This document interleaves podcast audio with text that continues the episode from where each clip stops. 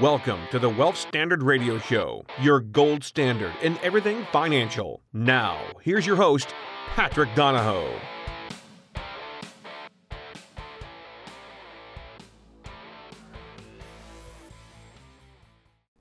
Hey, everybody, welcome to uh, the Wealth Standard Radio. This is Patrick Donohoe. We are broadcasting live from chilly, chilly Salt Lake City, but it's a good, brisk chilly.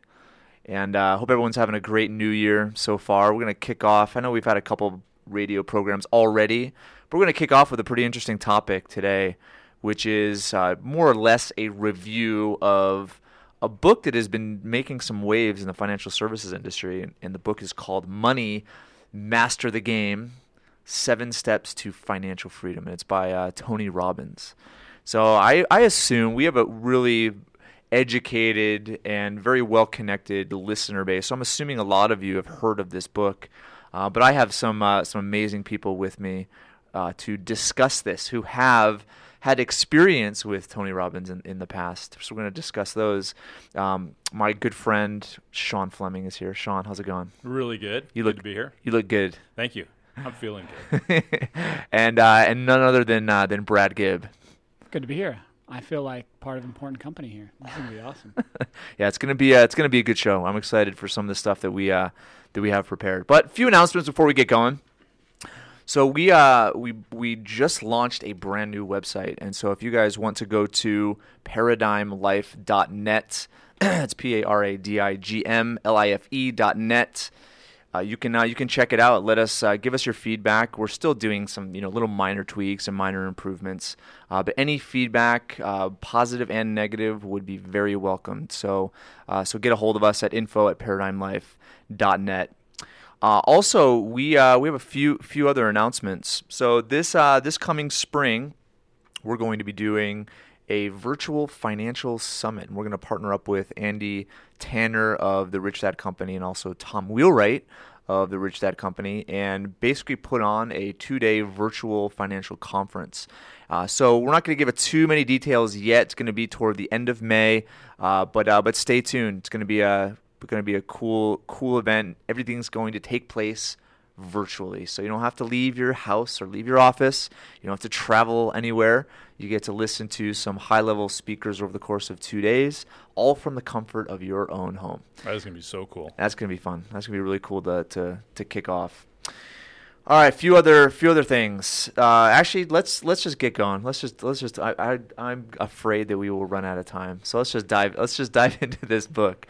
So one of the so th- this is uh, this book came out you know end of 2014. So Tony Robbins is a very famous, inspirational motivator, author, and uh, and so he he hadn't written a book in in 10 years, and and so this was his his book is it, it was this huge buildup and he has tons of uh, tons of credibility just based on who he's worked worked with.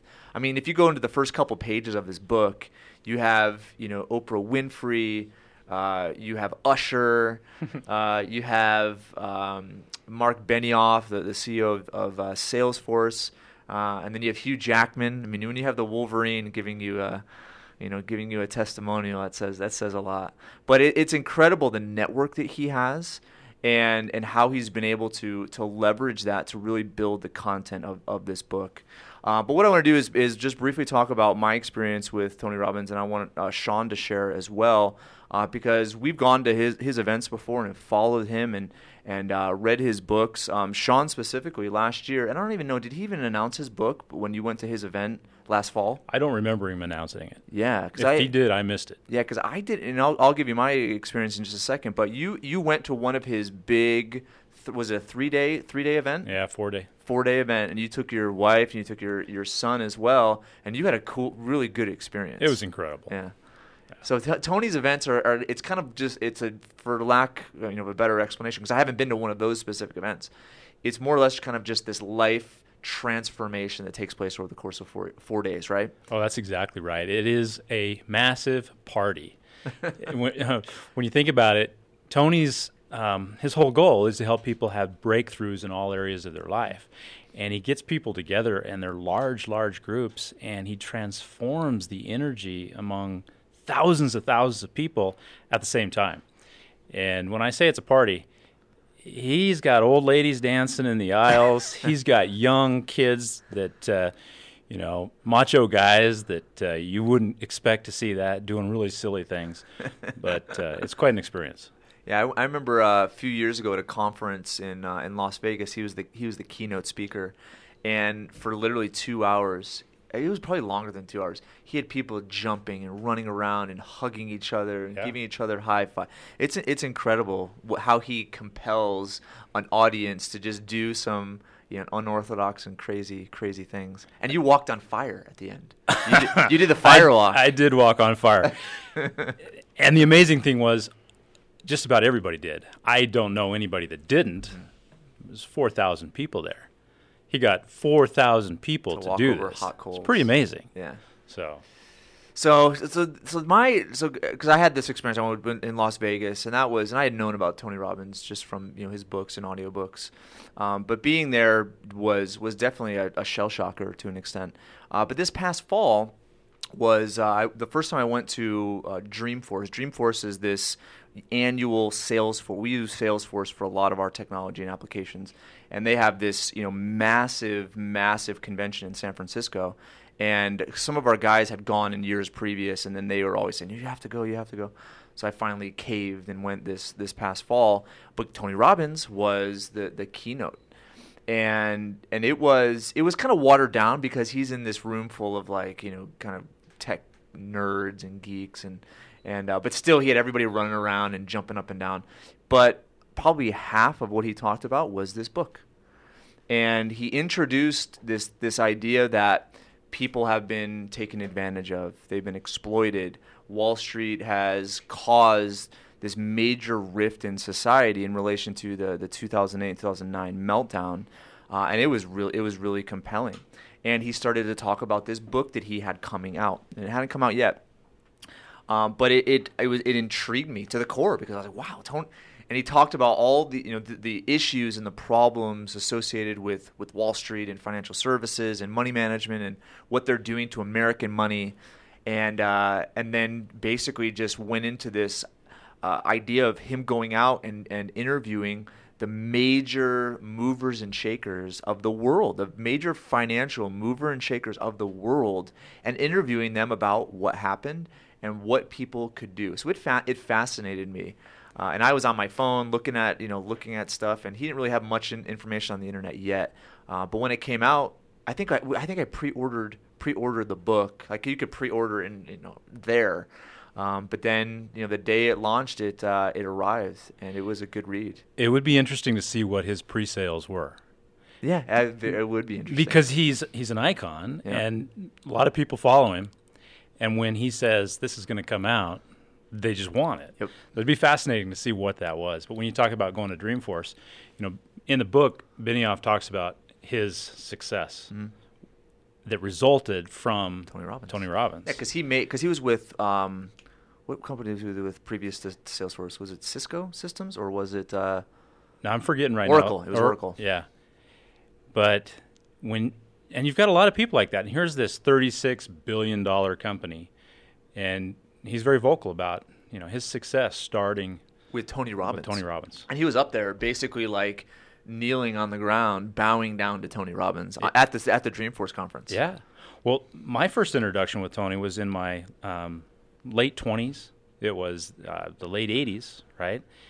And it transformed my life. I bought his original uh, cassette tape series. You know, it sounds like it really dates me there.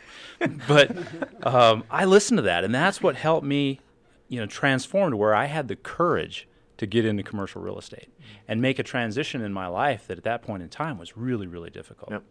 So. Well, I think, and I think it was, I can't remember who I was having the conversation with yesterday, but it's, you know, I think this time of year is when people feel compelled to make progress. And I think all human beings naturally want to, to, to be better and to have more and to be more and to do more and to give more.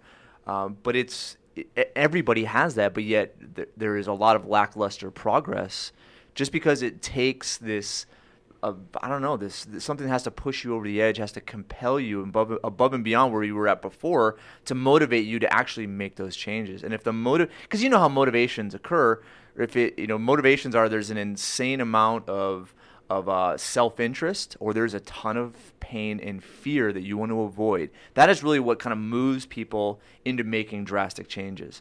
But i think tony robbins hits on kind of the core of positive motivation and he does an, an incredible job with his books with his seminars um, and getting people to actually take those ideas that are already there and say i want to make i want to make these changes. Yeah, well, and, and I think that see, I was never exposed to Tony Robbins much growing up. It, it just I never came across that. But he did an amazing job taking a topic like money that almost nobody wants to approach. They're either intimidated by it or they think it's too boring or whatever it is. And with his influence, everybody knows the influence that he can have. Mm-hmm. And that came through in the book. He turned a subject that's like I said, either scary or intimidating, and made it something that you feel like you can master. I, I think for him to write a book like this, I think it was a perfect mix of that that energy transformation into a topic that that most of us need. I think this is one of the topics that we need that transformation more than anywhere else. So I think it was a perfect person to bring that out right now and and get these topics out on the table using that positive emotional change. I think it was such good timing for a guy like Tony to, to write a book like this. Well, and I think that was, and like I said about Dreamforce, when he was on stage, it was, you know, he, he isn't part of financial services. He isn't a financial advisor. He doesn't own those type of companies. He is this kind of outside observer that was kind of caught in the same trap as every everybody else. But because of his network, because of who he knew, because of how influential he was, now what has been in news headlines what you know a lot of people know, what we know, now is more credible because it's coming from coming from Tony Robbins. So so let's talk. Let's kind of get into the the books. The book came out around uh, you know around Thanksgiving, um, and I I listened to it on a drive out to uh, to Denver. I got a speeding ticket because I was so enthralled in in the in the in the book. he wasn't paying attention to anything else. And where where did you take your wife to dinner to convince her to let you listen to this book on your drive to Denver? I don't. Rem- I don't. Rem- I don't remember. I think I promised like big Christmas presents or something. I don't know. The real question is, did he have the headset on, or was she listening too? No, she. I had the headset on. She would kill me if I had the. Anyway, that's another story. uh, but I, but I listened to it, and I I went. I, I listened almost the the whole the whole thing. Um, just in the drive there and the drive the drive back, and it was uh, it was fascinating. So let's let's maybe kind of talk about just some of the you know some of the things that stood out, some of the main things that stood out to you guys, and then we'll get into some of the specifics of you know of the of the book and what it's recommending. You know, generally I loved the book. I do have some mixed emotions about the book um, because the what it started from was the negative, right? But Tony, that was his motivation. Hey, pe people have been lied to. I'm sick and tired of this, and I'm going to speak out. And in the cover, right at the front part of the book, uh, he quotes Aristotle that says, To avoid criticism, say nothing, do nothing, be nothing. And Tony Robbins is not that kind of person. He's going to speak up. But, you know, to echo what Brad said, he took something that was motivated by his frustration and even anger mm-hmm. from the industry, and he made that very, very positive. I loved that part of the book. Um, but there were some things in there that I felt like he kind of missed. You know, I, I would have. I was so excited as I was reading this book because, and I think I even texted you one morning early. I said, "Is has Tony Robbins bugged our offices?" because the first part of the book, it just seemed like he was using the language that we use, mm-hmm. which was so refreshing. Yeah, and it's it's more of those, and I I, I love the approach, which was he he talked about you know revisited the pain of that time period. And he focused heavily on and this is what he talked about at Dreamforce too was was Inside Job which was a documentary narrated by by Matt Damon that went into you know almost 4 hours of interviews and ideas about how all this thing uh, how this mess came to be. And it wasn't just Wall Street. It was it was academia it was economists, it was other countries. It, it was just this m- massive shell game, and the American public is the one that got caught with their pants down. Yeah, some of the uh, some of the best parts of the book for me were were the parts where he he didn't just start with here's your dollar, this is where you need to put it. He went back a couple steps and said, you need to learn to add value. You need to become better educated. And he went places that a lot of financial advisors don't go in those areas. He, you need to save more money. Yep.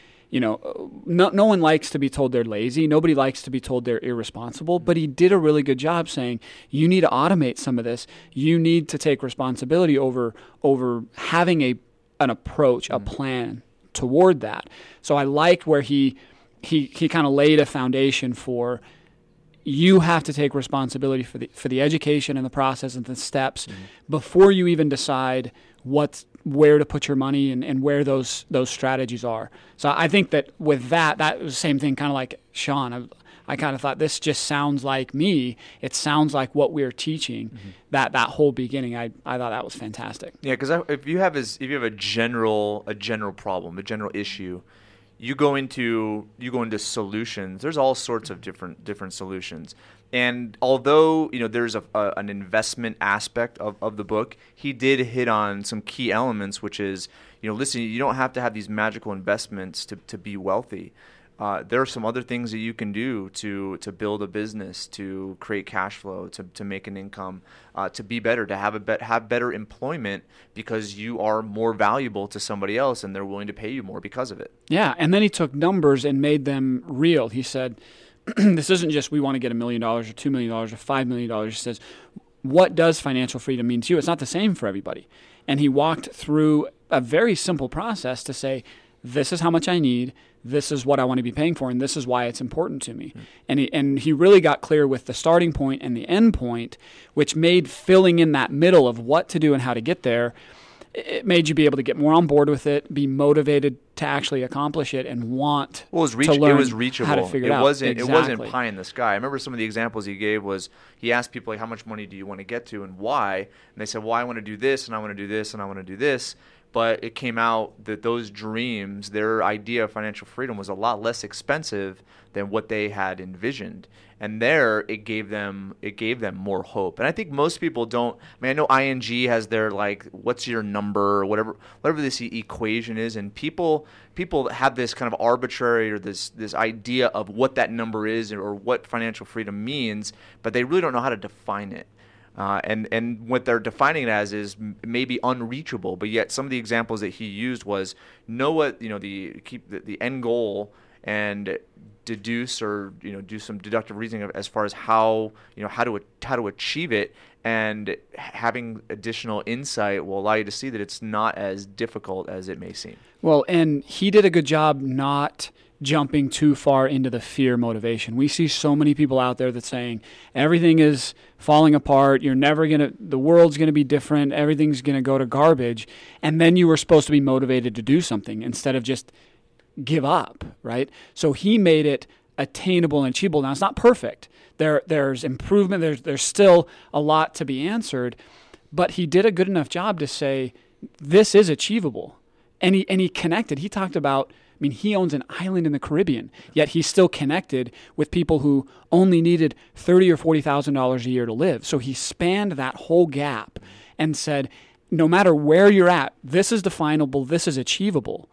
And he he motivated people to take action in a I mean, it's still a contrary to the norm book, but he didn't do it through through the normal, you know, fear stuff that, that yeah, a lot of people do. The crap out of you great. tell you to buy, you know, tell you to buy some investment or buy something. Yep. yep. Yeah, and that's because he really understands. I mean, that's what he's about. It's it's overcoming fear, and the last thing he wants to do is present that fear. But I thought he did a very very good job of identifying where things have gone wrong, and did that in a graceful way. But said, "Hey, the way you have been taught really doesn't work, and that's unfortunate. But here's a better way." And, you know, he was very specific about some of those things. The book was obviously a great marketing piece. Mm-hmm. I mean, he's taking no revenue from this book. The revenue's all going, going to, to, charity, charity um, to feed others. And that's pretty incredible. But when you think about um, what he was pitching in the book, you know, if you look at the back of the book, all the companies that he's a part of, there's a number of companies there that um, really have an inside track on what's going on in the financial world. And so for his op- his opportunity there is to share that and to speak out. And the way that he did it, um, in my opinion, was very graceful because it's a very touchy subject. It's put a lot of people back on their heels, and it's put a lot of people in fear mode. And he's saying, hey, you can now take responsibility. You don't have to abdicate that responsibility to someone else. Own it, and here's some ways that you can do it. and I like. I mean, one of the one of the great things I think because he he recognized that he is not he is exposed to the financial services industry. He knows a lot of people that are movers and shakers, but he went to who are deemed not just by him but by society as, as the experts, as the ones that really know uh, what are, what's going on. And he went to them and interviewed them, and basically was kind of the advocate uh, or the media, the, the the intermediary between the American public and these untouchable, untouchable names, which I thought was fascinating. And it's an amazing thing to do, which is to recognize. Listen, I'm I don't want to say what I do, or I don't want to say what I think is the best advice. I'm going to go to the guys that have been doing this for decades and decades and try to pry from them ideas that I can bring to you. Yeah, it's about finding those that have had success and then modeling them. Yep, And that's what he teaches. So who are some of the, let's maybe Brad, do you have a comment and then we can talk about I was about just some going of to the say he did a good job setting himself up as the messenger. And you know, you can't shoot the messenger. So he just said, "I went out, gathered this information. This is what I learned," and and it really kind of put him in a neutral spot. And it's hard to disagree with him. Yeah, so let's talk about maybe some of those some of those interviews. Um, so he talked to um, John Bogle, who is is obviously he he has his he has his place in financial services because he you know he has a massive massive company. So there is this kind of if he were to if he's going to trash on Wall Street financial services, there's kind of this you know ulterior motive because it's like okay, don't do business with them, but do business with me. You know, it's that that attitude. But at the same time, he brought up a lot of you know just his experience and what he does personally and what he recommends. So John Bogle, do you guys have any comments on the on Vanguard in general and just how Vanguard kind of operates operates their business as far as what their kind of new objectives are? We're fighting over the microphone over here. Um, John Bogle's insights have, have always fascinated me because I've I've always tried to connect. Well, he he trashes on Wall Street, yet they're kind of right in the center of it, Yep. and so that balance has always been has been an interesting one. But I, I did like that their objective is to get the financial products um, that are most effective for the buyer and and lowest cost to maintain. They're not trying to hit home runs. Uh, it's kind of like um, what was the the baseball movie? Um, The Natural, no, Field of Dreams, No, the one with Brad Pitt, oh, Moneyball. Moneyball, where it's just get people on base, right? I, the baseball movies. I there's only been two of them, right? The, but it, it- it's really just Sandlot. about consistent consistency, getting them on base, and, and getting through there. And that Sure. was that was kind of I, I guess what I pulled out of the objective of, of Vanguard and why they're they try to put themselves as the advocate for the small investor. Yeah, and what Tony was uh, getting across there was you don't have to take as much risk and you can still get higher returns. Hmm. Well, I mean, I, I think just, I mean, it, it's one of those. You look at the statistics of who's beat the S and P 500, and most money man, most mutual funds, like most, like 90, the upper ninety percent, don't beat just the traditional indices. But yet, you have access to, you know, index funds, ETFs that are directly tied to this index. And so, why in the world would you choose something otherwise? That was kind of the idea around Right. it. Mm-hmm. And you know, he wasn't bashful about exposing the fees either prior to that. And then now he's interviewing these icons Yep. in the industry. So it, it gave a lot of credibility to what he had said prior in the book. Yep.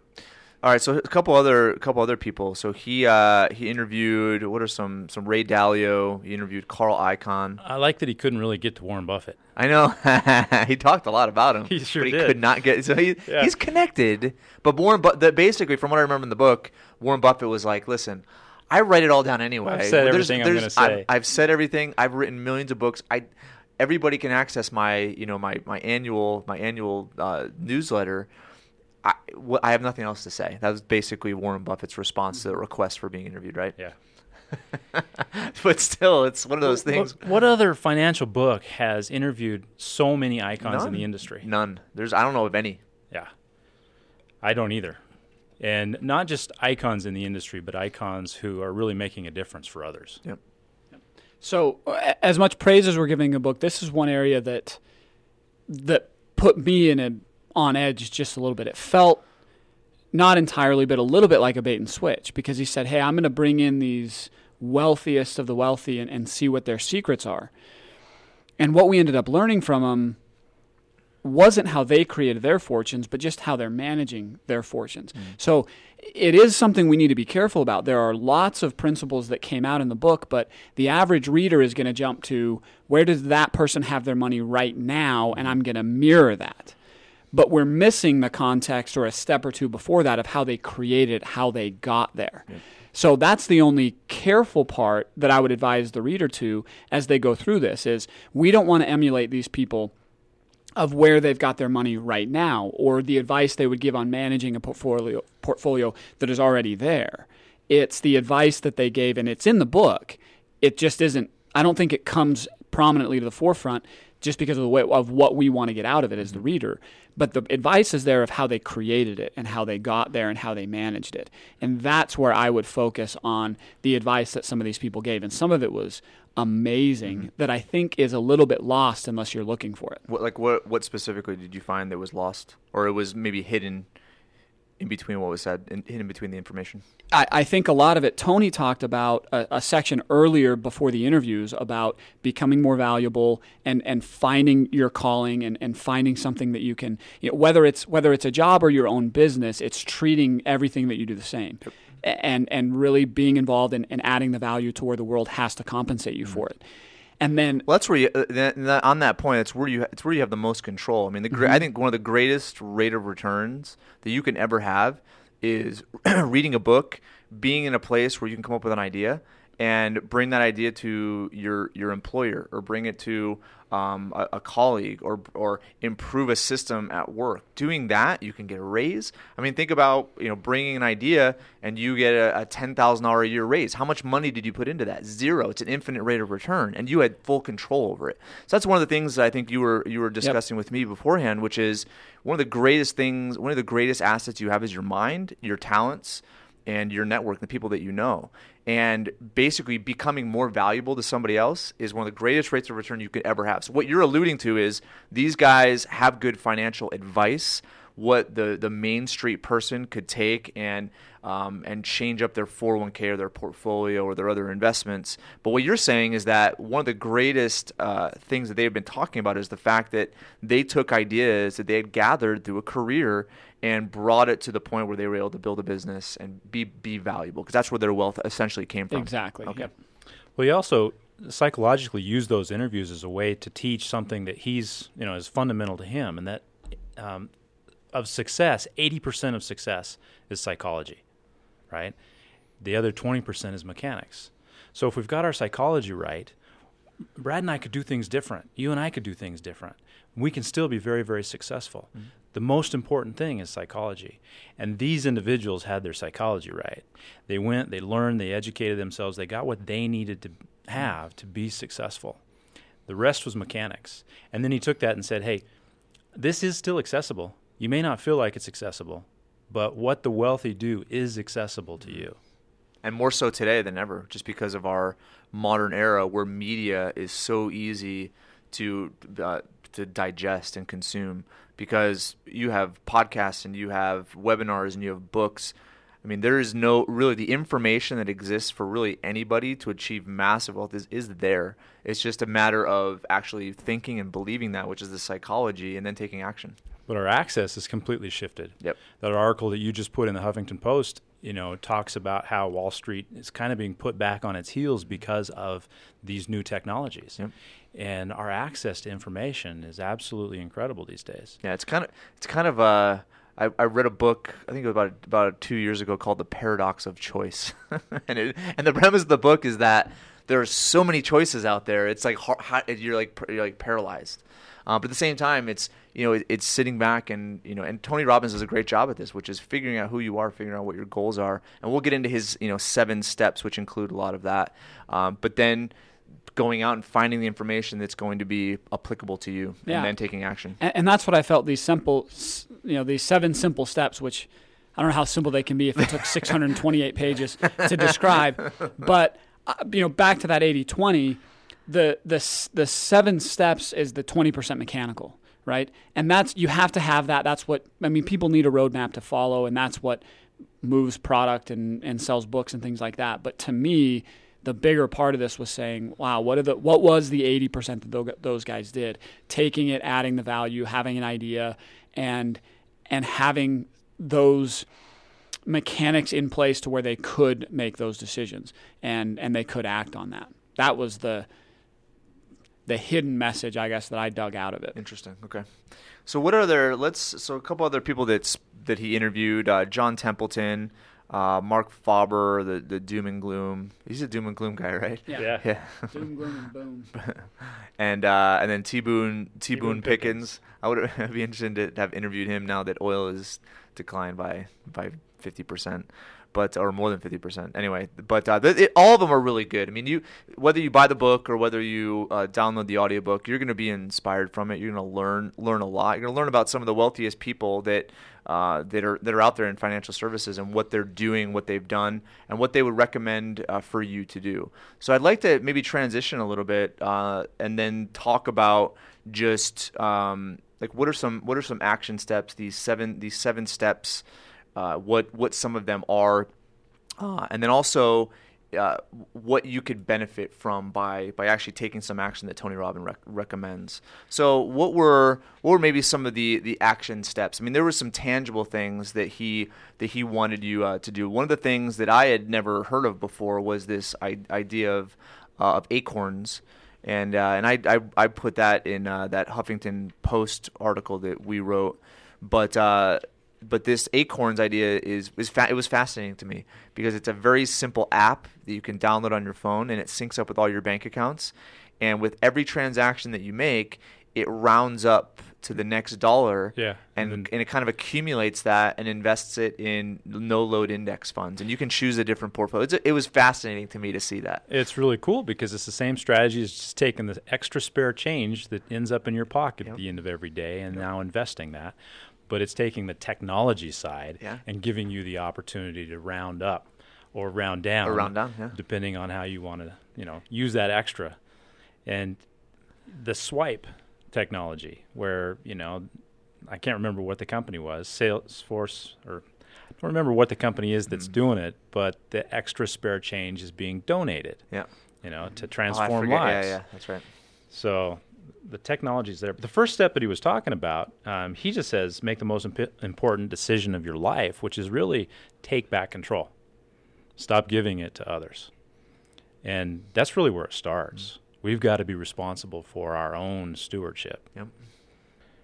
What are the what's the next what's the next step in there? Um, so step so step one is take control of your life, be educated. I mean, and I think he wanted people to follow the advice of these other individuals, but at the same time, it wasn't.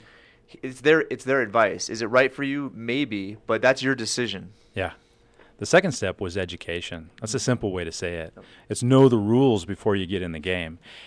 That's huge because so many people are diving into the game and they don't really know what the rules are.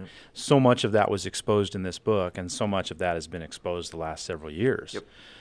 But know the rules. because it's so easy it's so easy these days for anybody to participate right you don't have to have the right jersey or live in the right neighborhood anybody can go onto Ameritrade or E-Trade or any type of brokerage account and put in a couple hundred bucks and they're you know automatically an investor.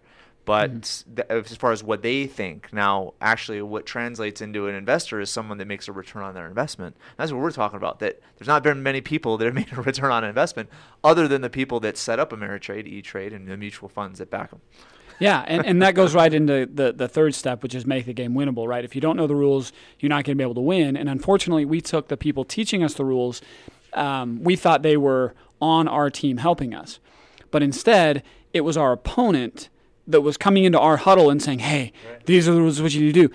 If you're fighting, I mean, if, if you're you would never let the opposing basketball team drop your play, right? But for most people's finances, that's what was happening. So we were saying, oh, great, well, I'm going to do this. And we led right into whatever they wanted us to do. And so he did a good job kind of exposing that and saying, you, you need to understand what the real rules are and then start to play by them. And as you do that, the game will become winnable. Yep, and I think one of the first, it was, the, it was the introduction, and it talked about, uh, gosh, I can't remember the guys. What's the guy's name into the introduction?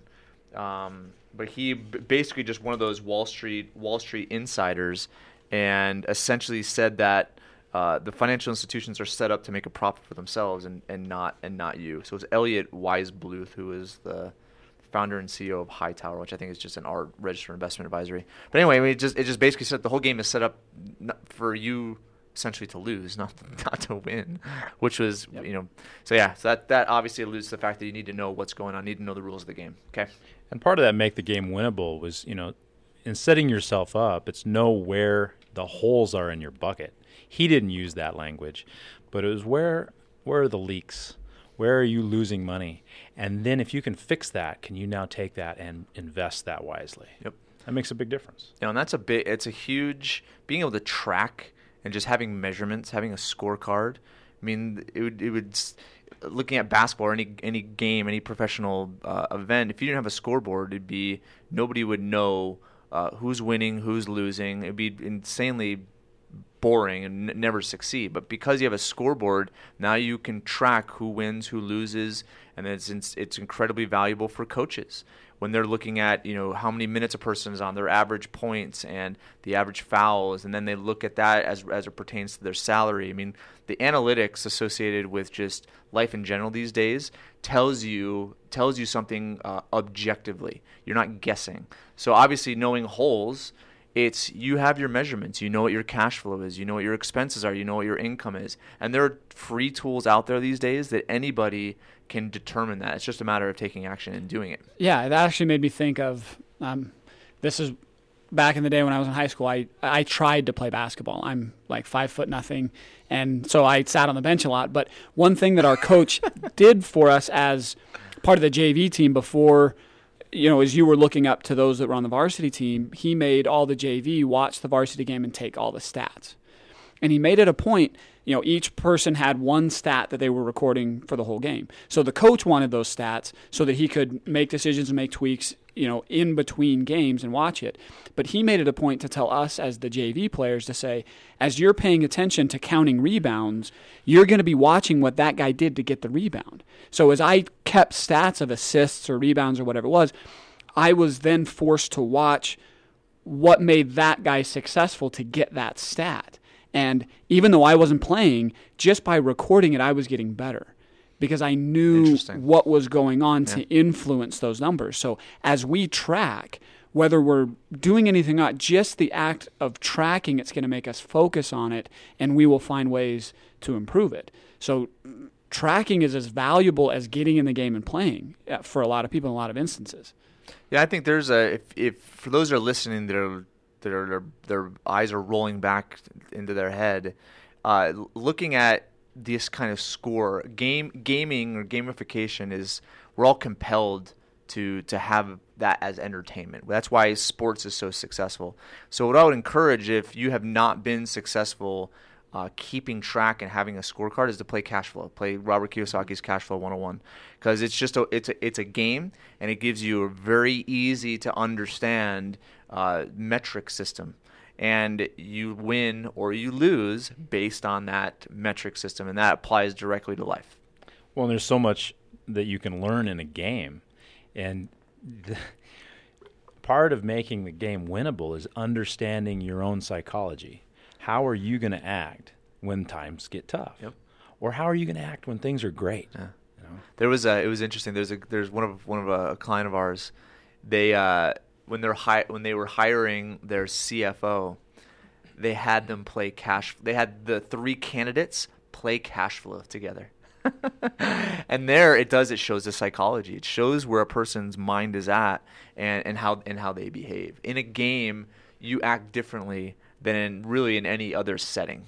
Well, I, I had never played the game, and we played it here in the office, and it was absolutely hilarious. I remember how my my entire demeanor shifted when all of a sudden things got risky. Yeah. And I saw that in others as well. Yeah. And so the game there, you know, we're going to perform there the way we perform in life. Is that amazing? and it Yeah. gives us an opportunity to see it without any real risk. Yeah. So if you don't like budgeting or you don't like measurement or what, go just go play that game. And if you it's you can get them used on you know eBay for you know 50 75 bucks uh, or you can just go online and there's cash flow clubs everywhere if you want to go play so all right let's mo- let's move on then we'll start getting into some of the things that we may not necessarily agree with uh, as far as our philosophy so uh, okay so what are some of the what are some of the next steps So step four was talking about making the most important investment decision, and this is where again the the road the the paths start to diverge here. But one thing you did a really good job of was talking about laying that foundation, creating the security bucket, and and build that and determine how much needs to go in there. And we talk about that with clients all the time, and it's another one of those things that gets you know, clients kind of roll their eyes and say, I, I don't want to know this. I want to know the exciting stuff. I want to know the stuff that's going to make me wealthy. But understanding that a base has to be built first before any of the other risk can be taken uh, was very important. I thought that was a good, a very good step to, to point out. I agree And he was really saying how important allocation was, that your allocation decision is going to be the most important decision of your life.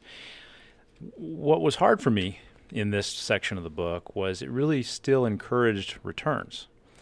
And yeah, we can get those high returns, but psychologically, as you read through this, it still led you to believe, hey, I need that higher return, which speaks to that psychology, right? No, and that's and I I hundred percent agree with that. And again, it's it's the it's the rhetoric that's out there just in relation to what everybody is is searching for.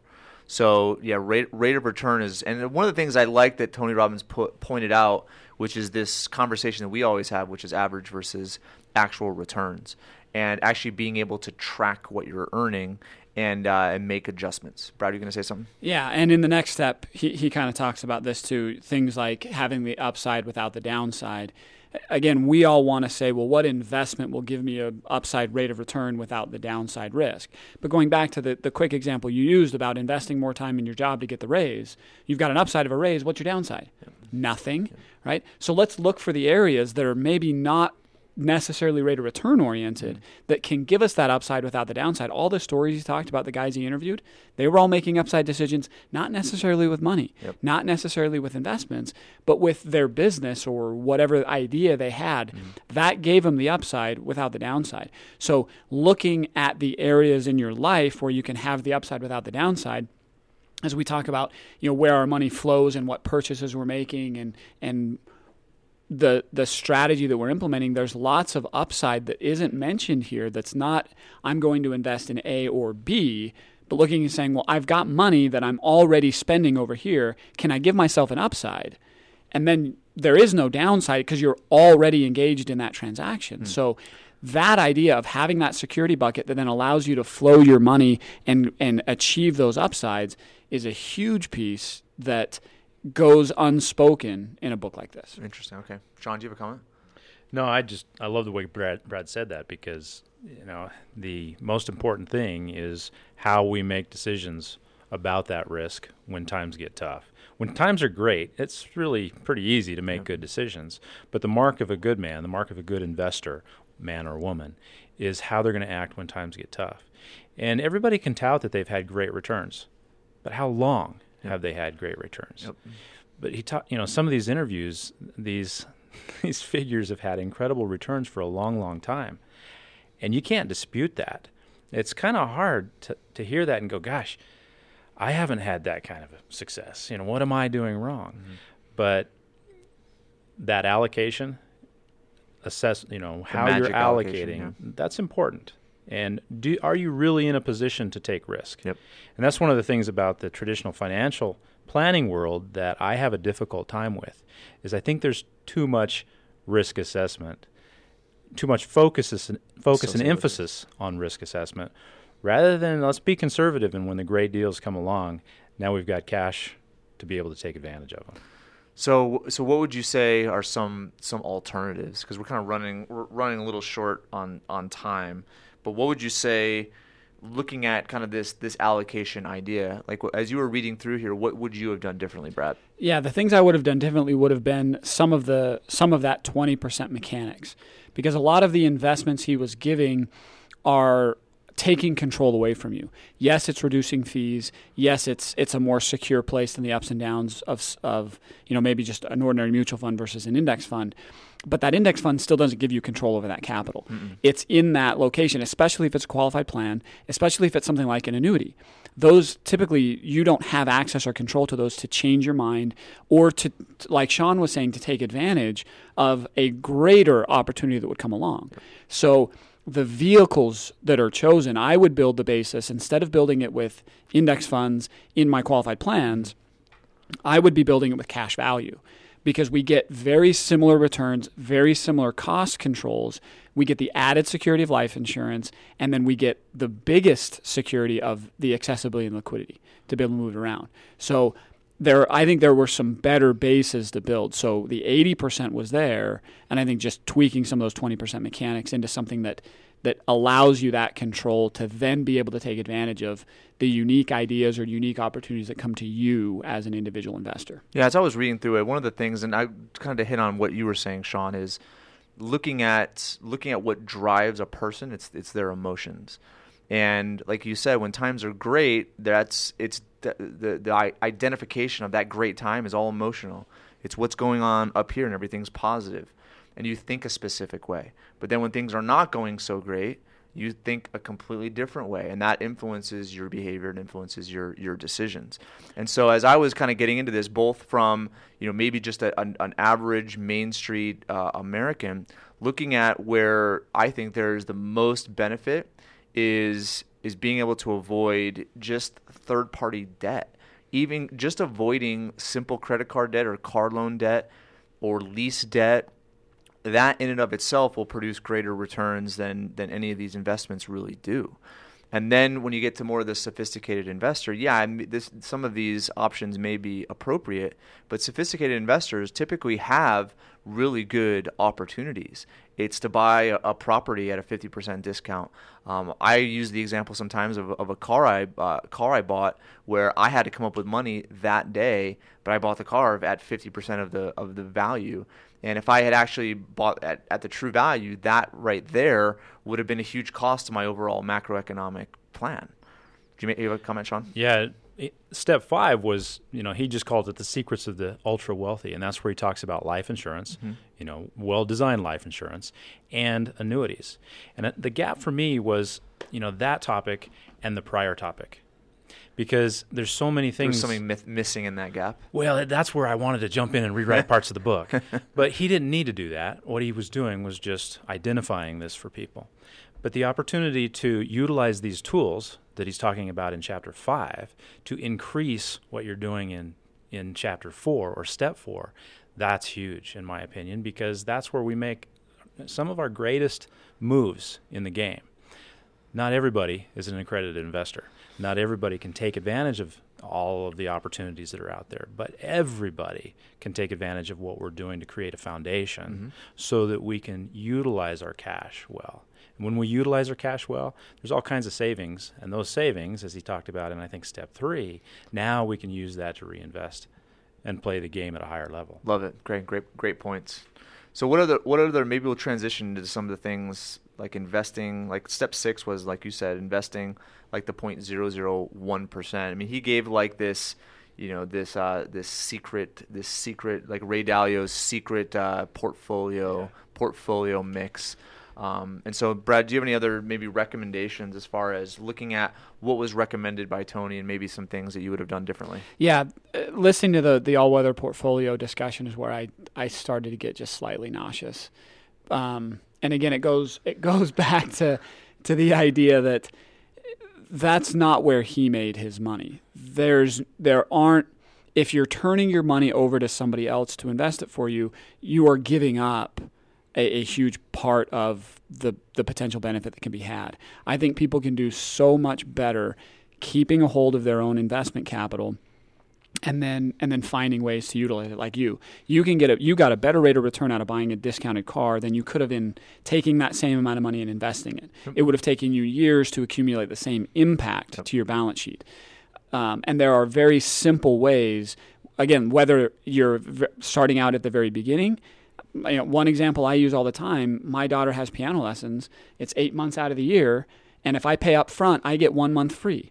That's uh, one out of eight is what, 16% rate of return or something? I mean, that's huge. So if you can start there, anybody can make those kinds of rates of return. But then it extends all the way up to the more sophisticated investors, again, not turning their money over to because even taking advantage of a Ray or portfolio, you're still turning your money over to Wall Street. Mm-hmm. You're still turning it over to somebody who doesn't even though they've structured this product to be better than others, they still don't have your interest at heart. Mm-hmm. And so you retaining control and understanding what true investing is, mm-hmm. that it's an active endeavor and that it takes some knowledge and and there are opportunities out there for everybody to do that is where I, I wanted to that's the part that I wanted to rewrite of this and say wealth is not created passively. Mm-hmm. We have to find more active ways to be involved, whether that's starting a business, whether it's buying real estate, whether it's I mean, there's any number of things that, that somebody could do if they didn't go down that route of, of, turning their money over to somebody else. Yeah, and that's one of the one of the things I noticed in there was he didn't make really any mention of of real estate. I mean, they had real estate that was more tied to ETFs or tied to the market, but there really wasn't this emphasis on you know real property or even your how to manage your primary residence, and just very very simple things that I feel have much less risk than putting your money into. I mean, this is maybe a little bit more credible black box where you mm-hmm. spin the crank and it spits out whatever. Um, but still, you have no control over that. Whereas with you know one of the greatest investments in my opinion is just a, a simple three bed two bath rental property that you know you just look at average performance over a 30 year period of time it would take an insane rate of return both with the growth of that asset with it with the leverage you can get for it and then the income they would produce for a person's retirement it's just it's it's hard to uh, it's hard to beat that anywhere else. Yep, and it was those fundamental principles of investing that I think we're missing. Things like leverage, things like velocity, things like you know the the accelerated compounding that that we're just missing. This was still just focused back at a one step, one place rate of return.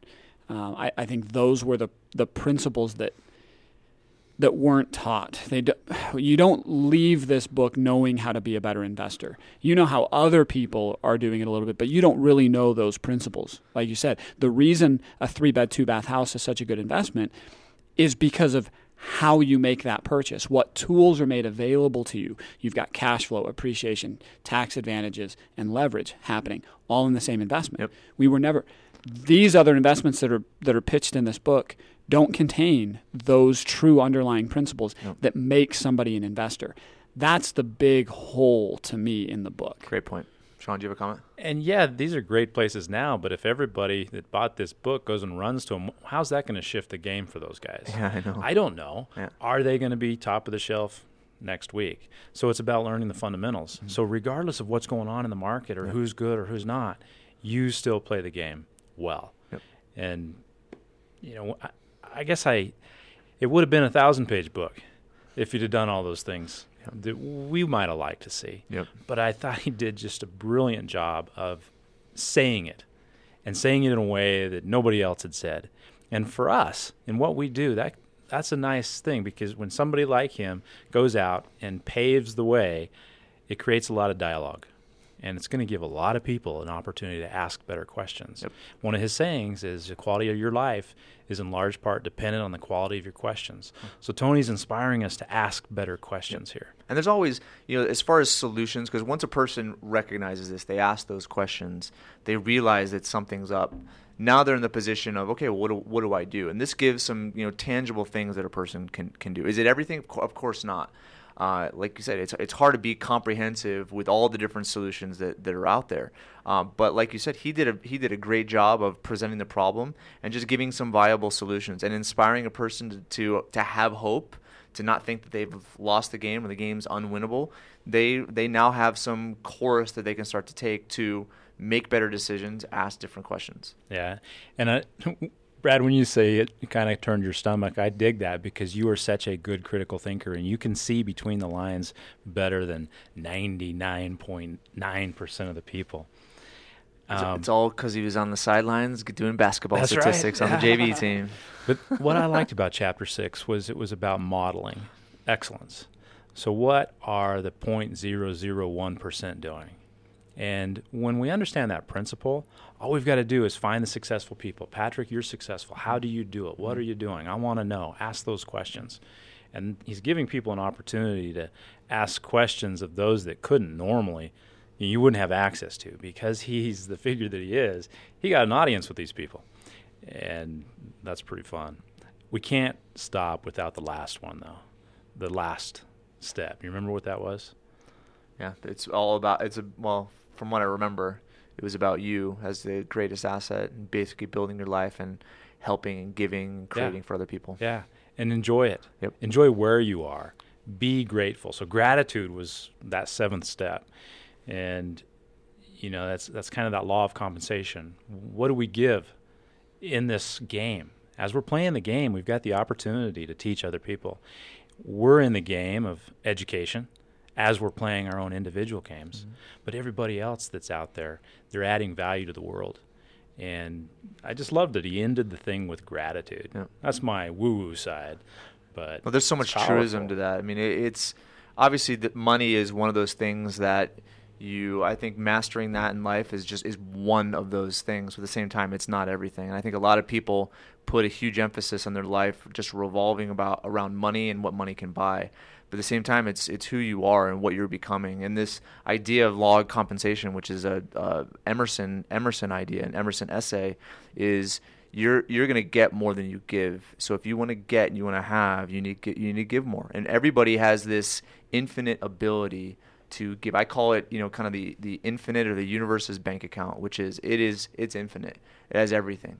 It has inspiration. It has ideas. It has connections. It has relationships. All of which is available to you. But the way in which it works is you need to make deposits before you can make withdrawals. And those deposits are, you know, going out and creating value is becoming more, it's being better, it's serving, it's helping, it's being being a good person. And I think that in and of itself goes goes a long way.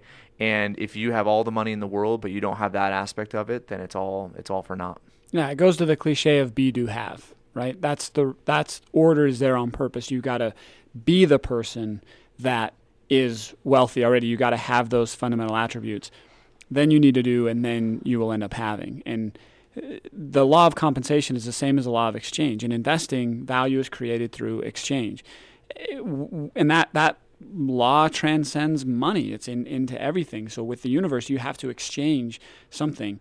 In, in your relationships, you have to exchange something for that to be of value. And and this is his idea of saying, okay, this is your chance to exchange. Go give and be part of that pool of exchange because it will it, it will just it will create the wealth that you're looking for and all of those around you. Cool. All right, money. Money, master the game. Uh, Seven Simple Steps to Financial Freedom by Tony Robbins. Thanks uh, for joining me, guys, today. This was a enlightening conversation. Uh, those listening, uh, it's on audiobook, and uh, there's lots of uh, lots of critiques out there as well. It's gotten quite quite the press, um, but uh, but go out. It's definitely a good read. It'll definitely inspire you to uh, to be better. So that's uh, that's it for us today. You guys have any parting words of wisdom? Go be do. okay. Thanks. Is that what you said, Brad? Close enough. you got the essence. Cool. All right. Well, Thanks. thanks. Uh, thanks for tuning in today, guys, and uh, we'll see you next time. You've been listening to Patrick Donohoe on the Wealth Standard Radio Show, your gold standard for everything financial. Thank you for listening.